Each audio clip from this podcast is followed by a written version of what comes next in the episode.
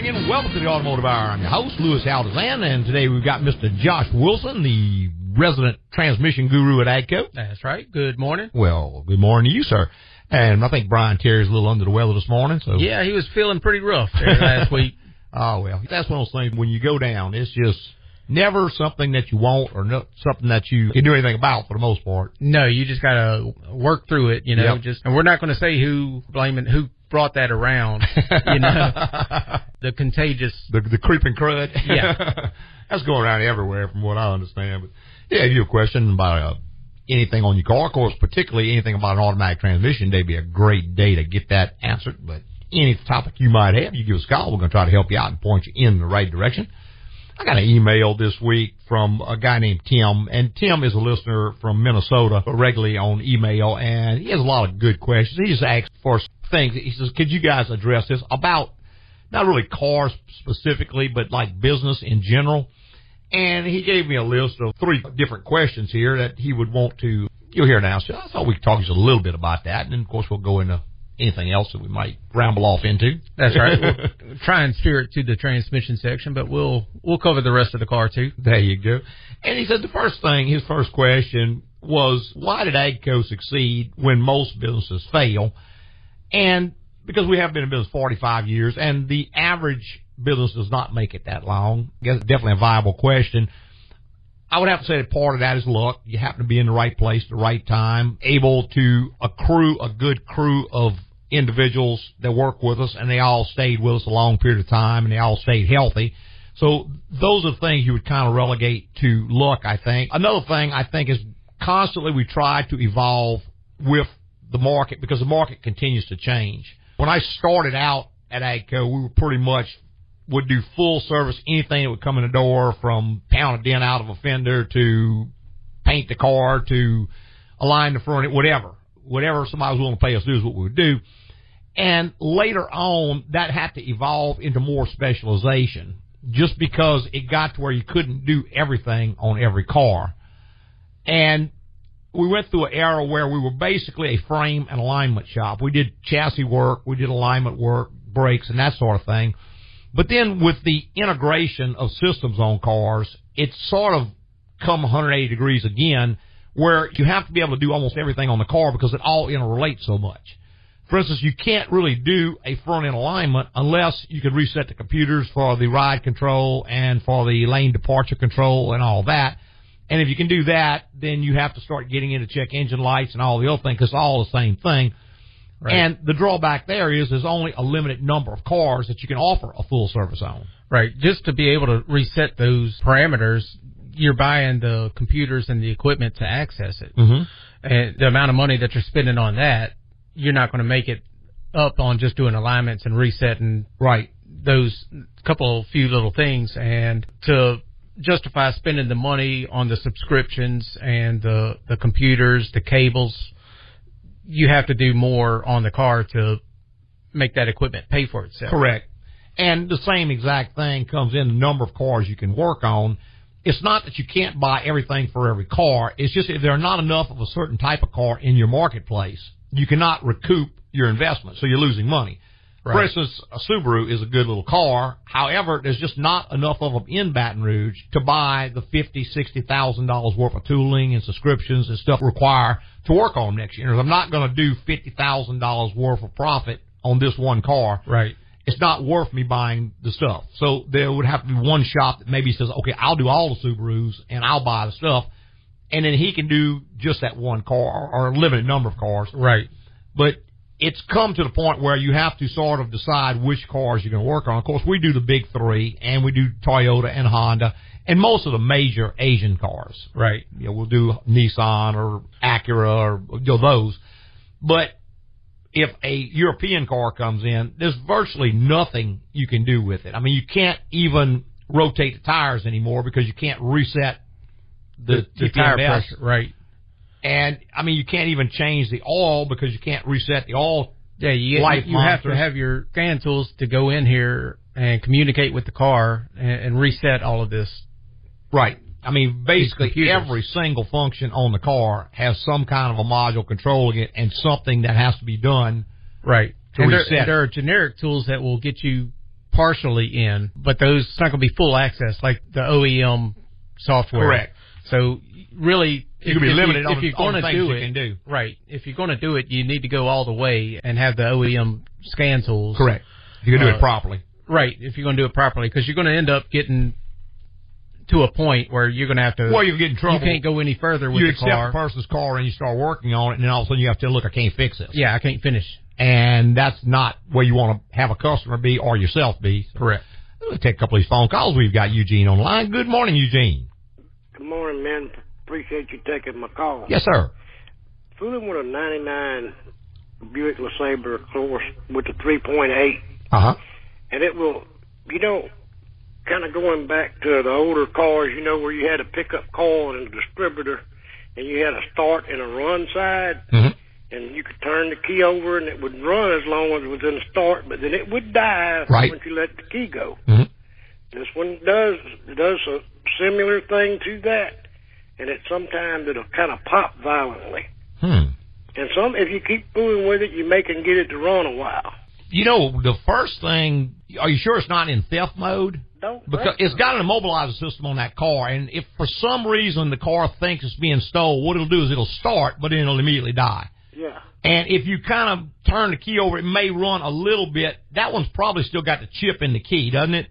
I think so. Yeah, those were real, real notorious about the little sensors inside the lock cylinder that reads that diode Yes, sir. would go bad and they couldn't read the diode and they would think the car was being stolen, so they would start doing that. Now, Okay. I'm not saying that is the problem, but that sure sounds like it.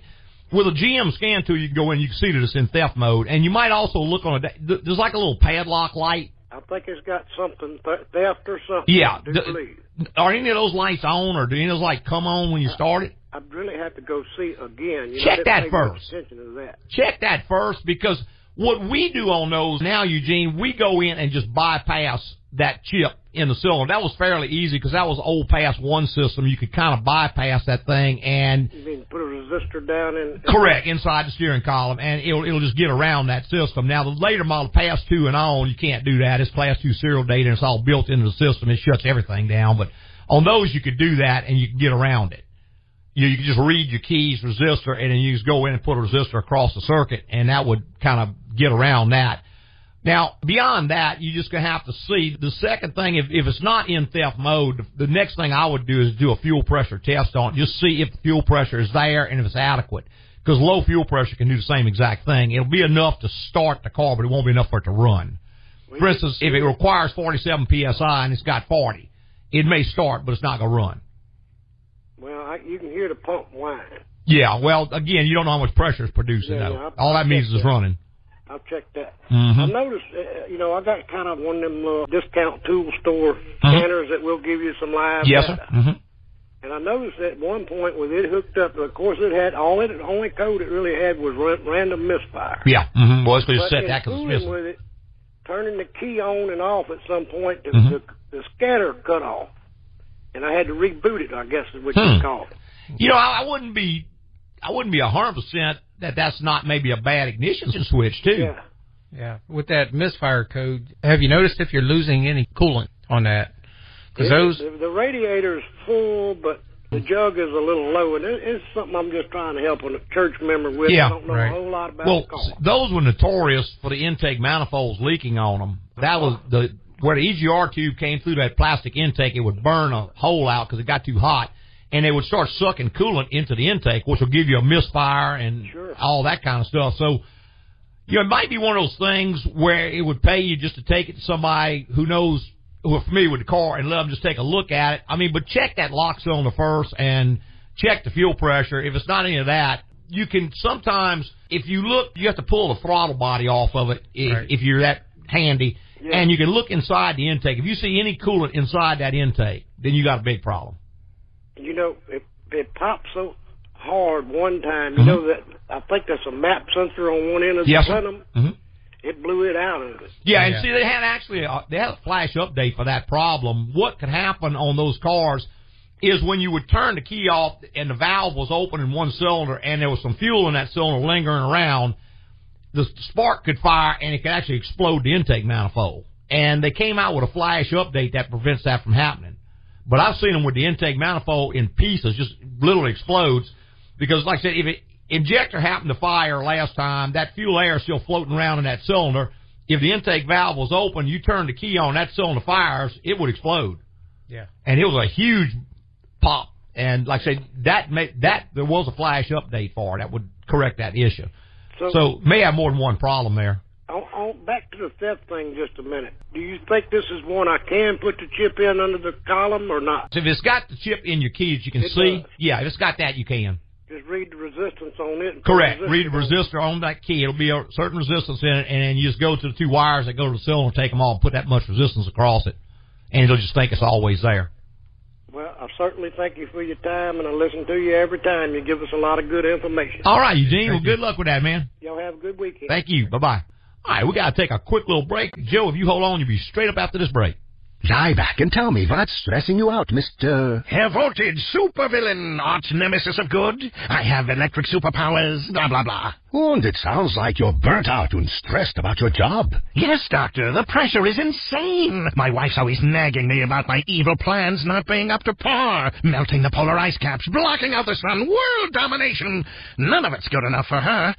Ah, Some days, I just want a garden. Herr Voltage, I can't really advise you on your super evil plans, but I can offer this advice on gaining some peace of mind. Bring your car in once a year to AGCO for a general inspection. They check your vehicle, perform needed maintenance, and they catch any problems early so you don't have major repairs down the road. Hmm, I know AGCO could work on my Scion, uh, but can they work on my G19 thermonuclear urban assault car copter? You'll have to call AGCO about that. Get your own peace of mind and schedule your general inspection today at Agco Automotive. Agco, it's the place to go. Hey, welcome back. Just join us the Automotive Hour. I'm your host, Louis Altazan, with Mr. Josh Wilson. Hey, between two oh of us, we'll try to answer any automotive questions you may have. Just give us a call. It's 291-6901. Of course, put a 225 in front of there. That'll get you to us from anywhere in the United States. And we've got Joe's been patiently holding. Good morning, Joe.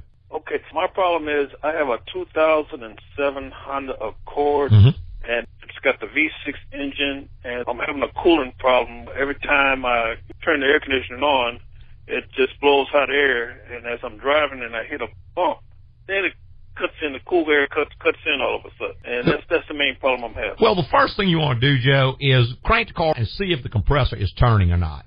And there's the pulley on the compressor will be turning because it's tied directly by a belt to the engine. But there's a clutch in the front of that compressor, like a little drive plate.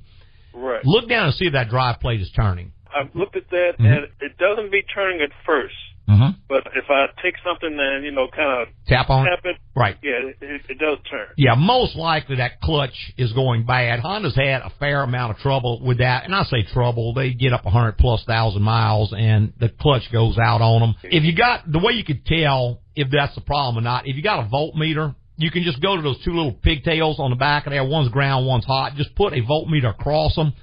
If you've got 12 volts right there, and the clutch is not engaged, then it is the clutch. The clutch is bad because that means you've got power to it.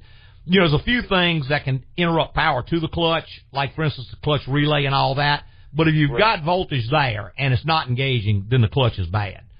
And how many miles are on the car now, Joe? Uh, one hundred and thirty-four thousand. Okay, so you got the option. There are a couple of different ways to go about repairing that. One is you have to take the compressor off to change the clutch. And the clutches are fairly expensive, almost the price of a compressor. What you might consider doing, if that turns out to be the case, is just replace the clutch and the compressor at the same time, simply because the labor's the same and the price is almost the same, and you got 130,000 miles in that compressor. So if you go in, you put a new clutch, which is going to probably a clutch is going to probably cost you three hundred dollars, and a compressor going to cost you four four fifty. You know, you spend three hundred dollars, and the compressor goes out a year from now. Well, you just threw all that money away. Right. So that's kind of. But I would get a voltmeter or have someone get a voltmeter and just check if you've got power and ground to the clutch. It's not engaged, and the clutch itself is bad. Okay. Thanks a lot. Okay, man. Thanks, Joe. Bye bye. All right, 291-6901 is the number if you want to be part of the automotive hour. We'd sure love to have you. Give us a call. Chat you up on any problem you might have. We were talking a little bit about an email I received from Tim in Minnesota, and his second question was, he said, what is the best and worst part about being a boss? And I got to say, the best part is that you can make a decision and basically nobody can override you. So if you know what you're doing right and you can you can get it implemented easier than someone who has to answer someone else. The worst part is you can make a decision nobody questions. it's kind of Nobody listens. Thing. Well, the, the problem is if you make the wrong decisions, nobody will stop you. Right. So, in let's just pick on our political system. You may have a candidate who sees the light, wants to do a certain thing, but he has to answer to an awful lot of people. He can't just go in and implement something. Right. Whereas if he could, it might be better for the country as a whole. But it's just not the way our political system works. We have to discuss it and all, and all that. Well, in a business where you're the sole owner, if you see an opportunity, you can take immediate advantage of it. If you see something wrong, you can fix it right away. And that's real good from a standpoint of growth and doing well and serving customers and all, but it can also be bad because if that person is not guided by the proper motivations, he can make a mistake and there's no one there to stop him. So I would have to say the answer to that would be the same thing. and the third question, he said, what's the best business decision you ever made? And that would be hard. I, I made a lot of decisions. Josh is saying me, you hired me. Yeah. a lot of decisions that have helped me out a lot. Some decisions have probably harmed me over the years, but I would say the decision to get a knowledge of numbers, how numbers work, an understanding of accounting, which I did very, very early on in my career, has served me very, very well over the years. Right, and just I guess preparing for downtimes and and not being having yourself in a really bad situation. You know, kind of predicting and having your funds and having Right. everything set up. Well, and what that is is basically being able to differentiate between cash on hand and actual profit. And most of the businesses, and I've seen a lot come and go in 45 years, and most of them last three to five years. And what happens is that they come in at first, they really don't have a lot of money, so they have to watch every penny, and they do that pretty well. And so they kind of make it, not making a lot, but they're making ends meet. And when they opened their business, mostly everything they had was new. So all this stuff is new at that point, and it's all operating fine. But then three five years down the road, some major component of their business goes down, and they didn't realize that you have to have reserves for this depreciation that is occurring. So something major will happen and it wipes them out. And what you have to learn is that when you are, for instance, you're collecting sales tax all month long. You're selling things to customers. They are remitting the sales tax. You are collecting that. That is not your money. It may be in your checking account right now, but before the 20th of the next month, that has to be remitted to the state and the parish and all that. So if you spend that money on something and all of a sudden this big tax bill comes in, it's not the city parish that put you out of business. Yeah. it's failure to realize that you were collecting someone else's money. That's not money you can spend. And what I've seen also a lot of businesses when they get somewhere around the five year area, they start making probably more money than they've ever made before. And the first thing you want to do is start buying some adult toys. You know, it's, it's a Harley Davidson or a new ski boat or whatever because they've got a lot of cash on hand, but they don't realize, okay, my compressor goes down. Well, that's a three or four thousand dollar expense. Well, now they don't have the money because they spend it on some adult toy or whatever happens. You have to have a reserve for that. You have to be able to differentiate between the cash on hand and the actual profit. So anyway, we kind of drifted a little bit off the topic of automotive, but that was the question. So, uh, Tim, I hope that answered your questions for you. You were mentioning before uh, the show about some of the newer problems we're seeing on some of the newer transmissions. For instance, General Motors came out with an eight speed years ago. Right. Their eight speed transmission that actually been out a few years. They've just had a tremendous amount of trouble with that with it shuddering. Torque converter shudder. Torque converter shudder because they're bringing it on at 15 miles an hour. Right. It'll, it'll start coming on at And even 10, between the 20%. gears. Right. Between Whereas the gears. it used to be it would shift all the gears, then go to lockup. Right. You go to lock up usually after fourth, sometimes between third and fourth, and which that you know lock the torque converter to the engine one to one so that there was no more slip. And now they have slip just built in. Mm-hmm. And to meet their cafe ratings, they're bringing that on at a certain percentage at a really low mileage. Mm-hmm. So the end result of that is with all of, all of that slippage, you're getting shudders Mm-hmm. and that has been they're trying to address it with the fluids. They started out with the Dexron HP, which they've done away with. Now they've went with Mobil's LV fluid, which has been redesigned. So your latest version of it is still it's the same designation, Mobil LV, but your older version is in a black label, and your new version is in a blue label bottle.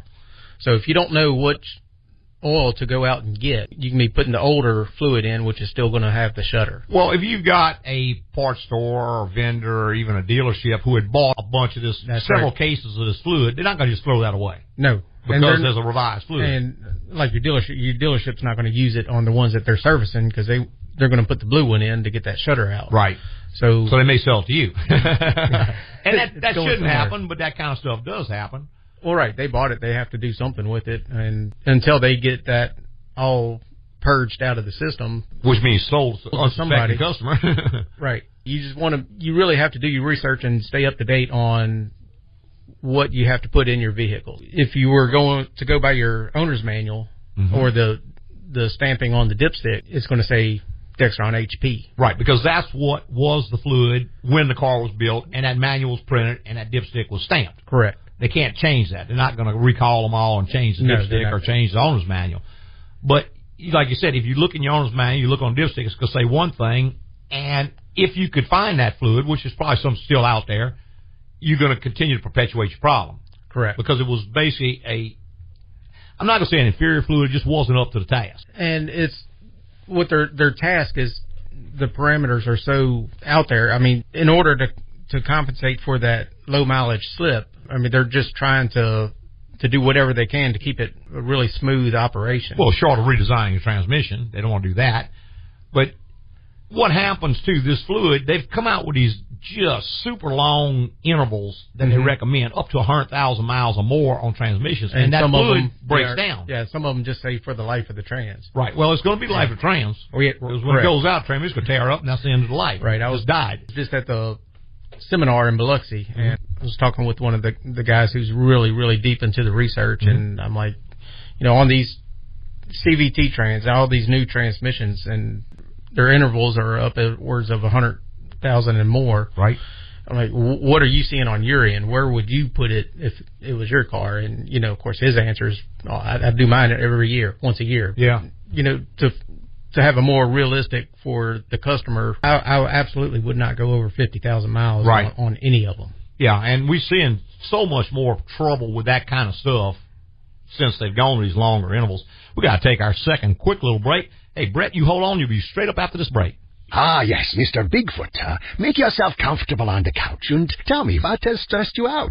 Uh, I'm just a secluded forest dweller, and I like it like that. But every now and then I get these people hunting me down. There's a TV show, jerky commercials, and now another movie. Then I worry about the hype. If they do find me, will my feet be big enough? Well, Mr. Foot, I can't really do much about these people, but I can tell you how to create some peace of mind in your life. Do like me and take your car to AGCO once a year for a general inspection. They provide me an honest opinion on the maintenance and repairs I need now and in the future. They can even catch small issues that could lead to big expensive problems down the road. An AGCO general inspection, huh? Oh, one more thing, Doc. Could you tell me where I can find this toilet paper? I've heard wonderful things about it. Here's AGCO's number and the name of another store that may ship some TP straight to your cave. Thanks, Doc. Get your own peace of mind and schedule your general inspection today at AGCO Automotive. AGCO, it's the place to go. Hey, welcome back. If you just joined us, the Automotive Hour. I'm your host, Louis Altazan, with Mr. Josh Wilson. Hey, between two of us, we'll try to answer any automotive questions you may have. Just give us a call. Our number is 291-6901. And we've got Brett's been patiently holding. Good morning, Brett. Doing this morning. Doing great, sir. Uh, well, y'all talking about transmissions. I got a question. I have a 2014 Ram diesel Mm-hmm. with a 68 RFE. Okay. Have y'all heard? I know it has. Doesn't it have two filters inside that transmission? Yes, it does. The main filter and what they call the cooler return filter. It looks like a oil filter. It's a spin-on filter. Now, that's on the outside, isn't it? No, it's on the inside on the uh, on the 68. Okay. It's inside the pan. Okay. I need to bring it to y'all for service. But have y'all heard heard of a problem with that? Heard it has a plastic nipple on the oil filter side, the one that looks like the oil filter. Have you heard that? Yeah, the threads that screws onto the case. Picture your oil filter. You spin it onto that threaded, Little threaded male piece stud. the male stud on the block. Right. Yeah, plastic. Have you heard of a problem with them breaking? I have heard of them breaking. That's usually from pressure spike, Okay. pressure building up and and popping that off. As long as you're using a good quality filter, that should not be a problem. Okay. Is there any I mean, I'm just gonna come get it serviced. Is there anything that special needs to be done to that one? I heard y'all talking about the GM transmission. Is there anything? No, just You know- sticking with the the Mopar fluid. They use ATF plus four, and you know making sure you have qual- a good quality filter because those filters they're the main filter, not the spin-on one that with the nipple that could break, but the main filter has a not a real big seal, and that seal is the only thing that holds it up in place. So you want to make sure if it's not a good quality seal, the filter will drop down and you'll pull air up into the pump. The other thing is to make sure I, I pre-fill those filters, pre-soak them.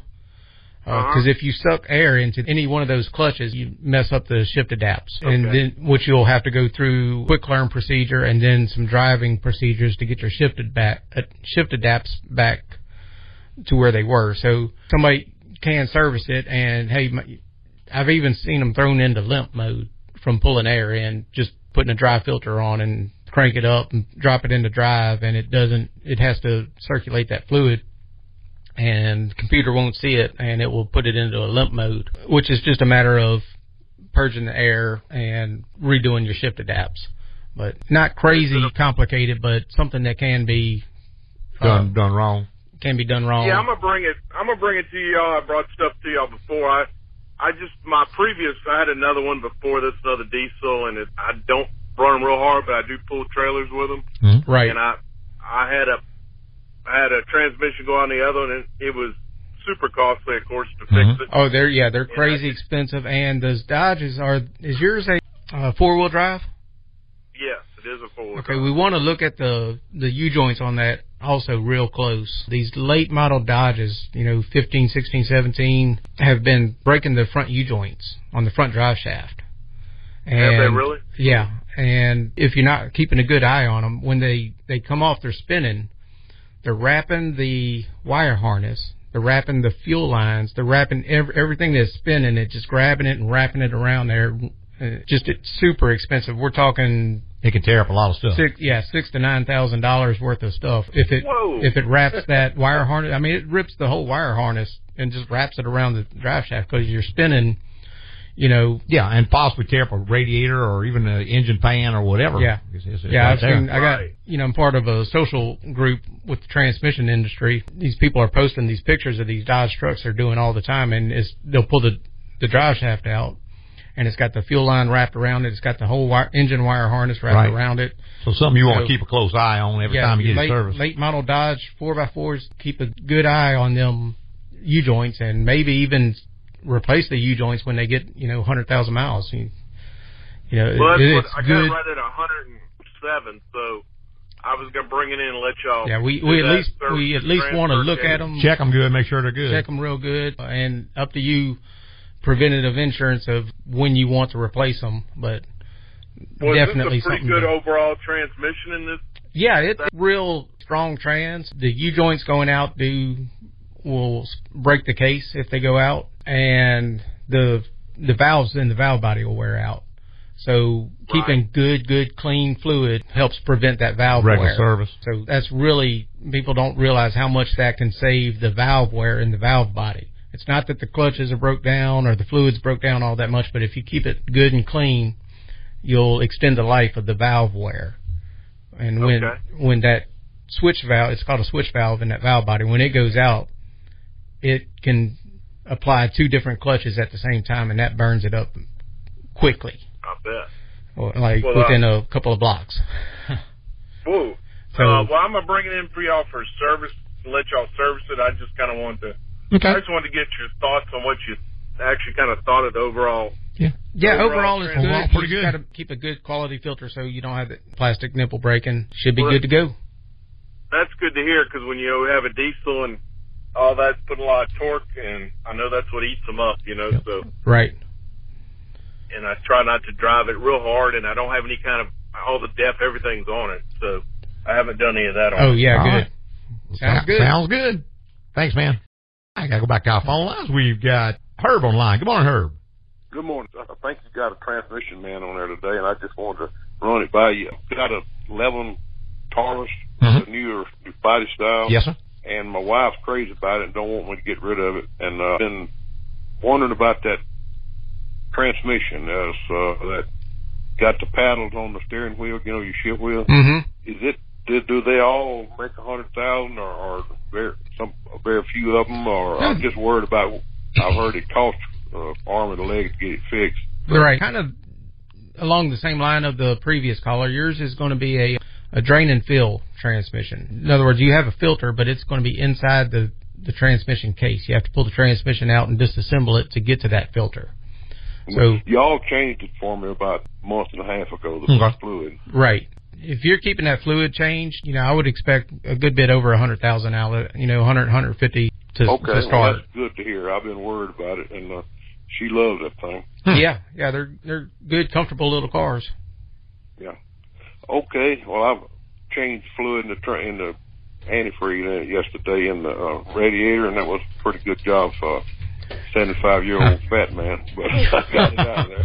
Yeah, Got got half of it out. yeah, they're they're hard to roll under for sure.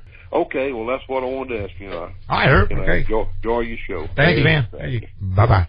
I asked if we can sneak one more call in before the break. We got David on line. Good morning, David. Good morning. I'm driving along. I pulled over. I heard Josh on the radio, and I knew it was transmission. I got a quick question for you. Okay. Yes, sir. Yeah, I'm sure it's a light question, but it will be helpful for my education. Last Thursday through Sunday, I drove my mother in her her own uh, Toyota 2006 Camry hmm uh, to the other side of Austin and back, and it performed perfectly. Thank y'all for good, taking such good care of it. But on the way back after breakfast, back on the interstate, I noticed I had an alarm light, O slash D off, and I figured that was overdrive, but I couldn't find anything, so I pulled off at the next exit with the intention of getting the manual out. And I saw the little button camouflaged on the left hand side of the shift lever Mm-hmm. overdrive. And uh, I just wondered uh, what that's for, what it should normally be. I noticed the higher RPMs when the alarm was on, Right. and uh, when I should use it, if at all. When you would want to use that maybe in the mountains if it's or up in a grade if it's you know going in and out of overdrive depending on engine load probably not anything you're ever going to need around here the mountains would probably be the only thing i could think of on that I mean, I uh, guess you would want to Technically, if you were towing something, but you'd never be towing with a little yeah, car like that. really so. going to be towing with the Camry, but th- that's really about the only time I would ever foresee using that. And that button probably got bumped. Yeah, it really Uh, confuses people more than it helps. I find you can accidentally bump it, and then of course light pops on, and people get confused and all that. But uh, Right, exactly what happened to me. right, they just really, I guess it's got a function. Like Josh said, if you lived in the Rocky Mountains where you were pulling up a very steep grade, and it was jumping in and out of overdrive, trying to keep the engine running. Right, you or- might want to lock it out of overdrive. but- Right, coming down, going down a grade. If you wanted a little engine braking, you'd come out and get in the lower gear. But Other than Okay, that, well, I sure do appreciate the information. Now I've learned something, which I always try to do on Saturdays at 10 o'clock. always There you go. go. All right, Miss David. Take care. Thank Thanks. you. All right, we're going to take our final quick little break and be right back with more in the Automotive Hour. So lie back on the couch, Miss Bo Peep, and tell me what's got you stressed. Ugh, my sheep keep getting lost. I mean, they're in the meadow one minute, and I look down at a text, and then I don't know where to find them. And they keep doing it. Let me level with you, Doc. Sheep are not the smartest animals. But you, Denise, you're the exception. Look, Doc, do you ever try to have a conversation with a sheep? It's a little one-sided. They just look at you with this blank look on their faces. That and the whole getting lost thing has me at my wit's end. I can't really help you with losing sheep, but I can tell you how to get a little peace of mind. Do like me and take your car into Agco Automotive once a year for a general inspection. They check everything out and perform maintenance on what you need to keep your car running right, and it saves money in the long run. Ooh, with the money I save, I could buy some shock collars to keep those little half-wits in one place. Denise, you know I wouldn't do that to you. Get your own peace of mind and schedule your general inspection today at Agco Automotive. Agco, it's the place to go. Hey, welcome back. If you just joined us, this is the Automotive Hour. I'm Louis Altazan, president of AGCO Automotive. Got our transmission guru, Mr. Josh Wilson, right here in the co-pilot seat today. And if you have a question or comment about the show, you give us a call. It's 291-6901. That'll get you straight up to us. Talking a little bit about transmissions, and you mentioned about the torque converter shudder and all that. I know Ford has had a lot of trouble on their F-150s and all their rear-wheel drives with that torque converter shudder in their six speeds. Right, and it's funny because the, Ford and the GM, they're partnering up on developing these transmissions. A lot, there's a lot of similarities, Mhm. and Ford had all the trouble with the six-speed shuddering, and GM's 6L didn't have that much trouble shuddering. And of course, they, And I guess now- they're using what Dexron six and the GM and Mercon LV in the Right in the six Ford. speeds, they took Dex six, yeah, and LV in the Fords, uh, and the LV is, stands for low viscosity, and now they've joint let out that eight speed, and GM's having all the shudder issues, Mhm.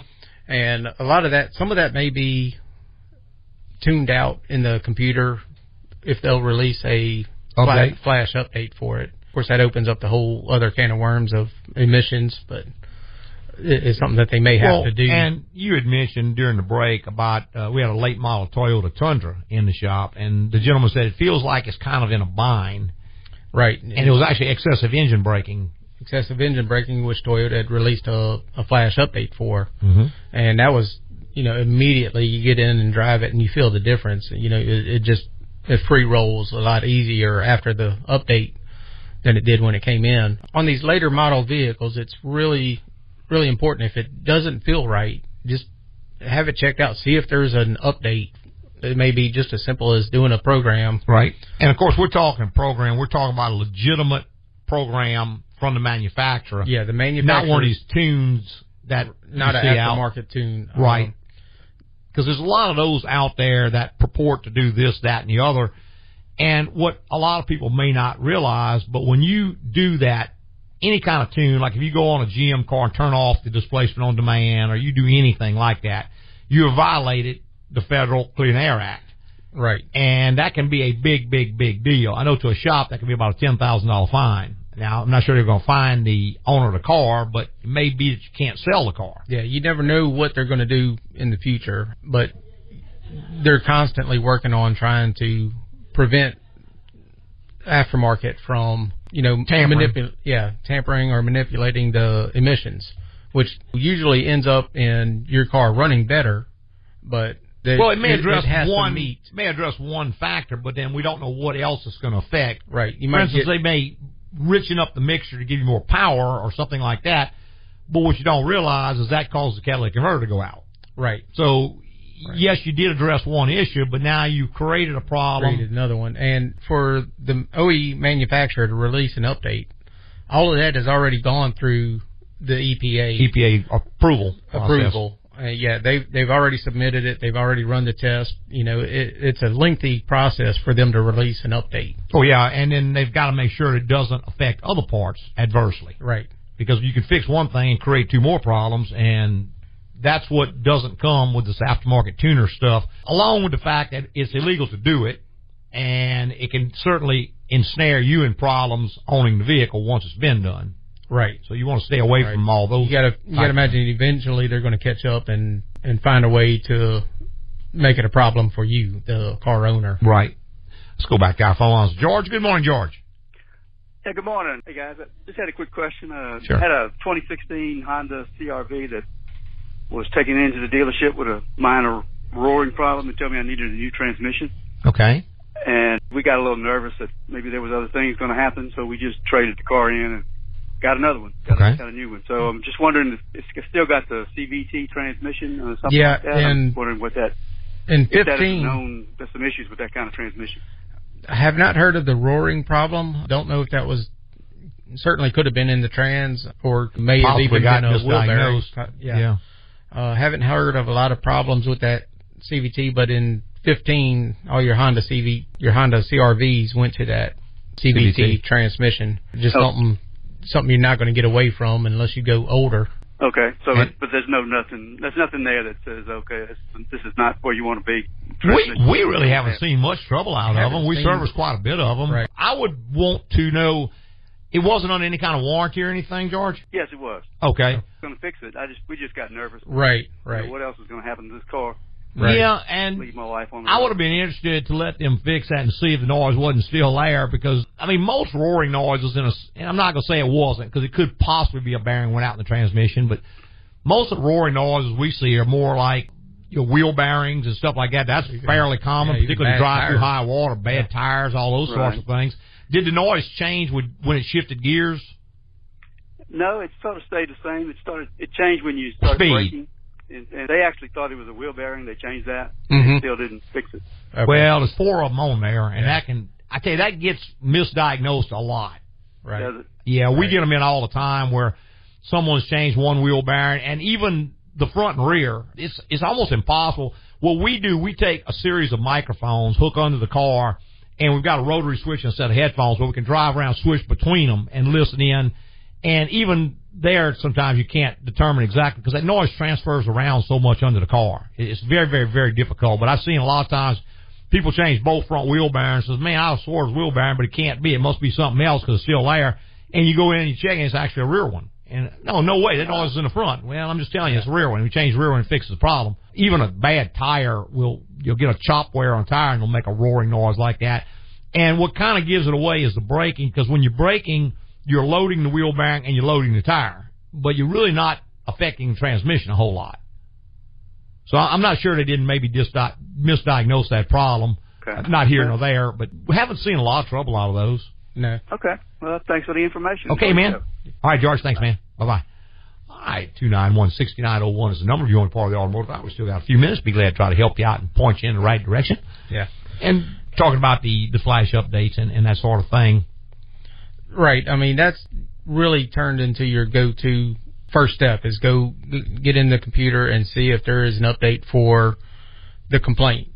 And, Mhm. and many, many times, yeah, there's the bulletin that is almost word for word what the customer comes in and says, this is what my car, I think my car's doing, or, you know, this is what I'm feeling.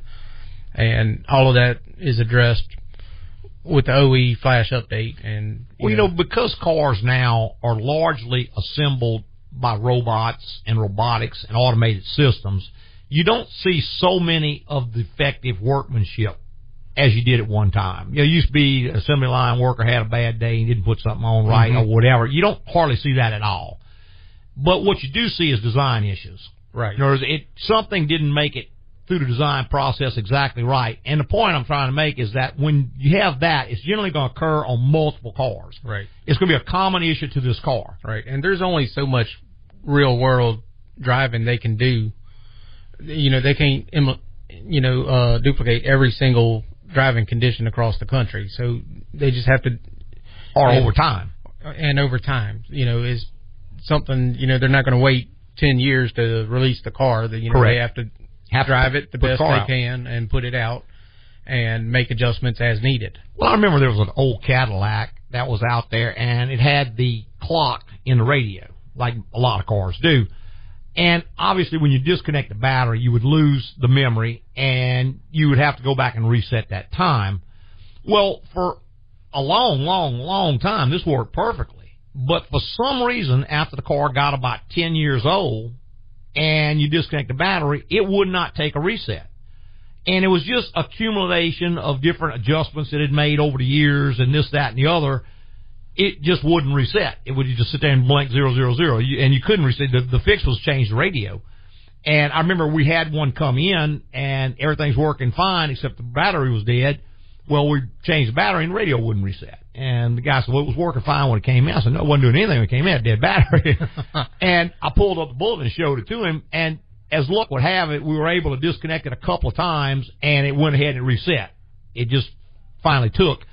And he was happy, of course, but I told him, I said, man, look, you need to watch this because it's going to be an issue in the future. Next time you right. disconnect this battery, Yeah. this may not reset. Yeah, and that's another Something over way time. that we have evolved is you know you never when we change a battery out, if at all possible, you've got to back up the power and keep it alive. I see we just about totally out of time. Got to start winding on up, getting ready to get on out of here. Tell everybody who's listening to the show how much we appreciate them listening.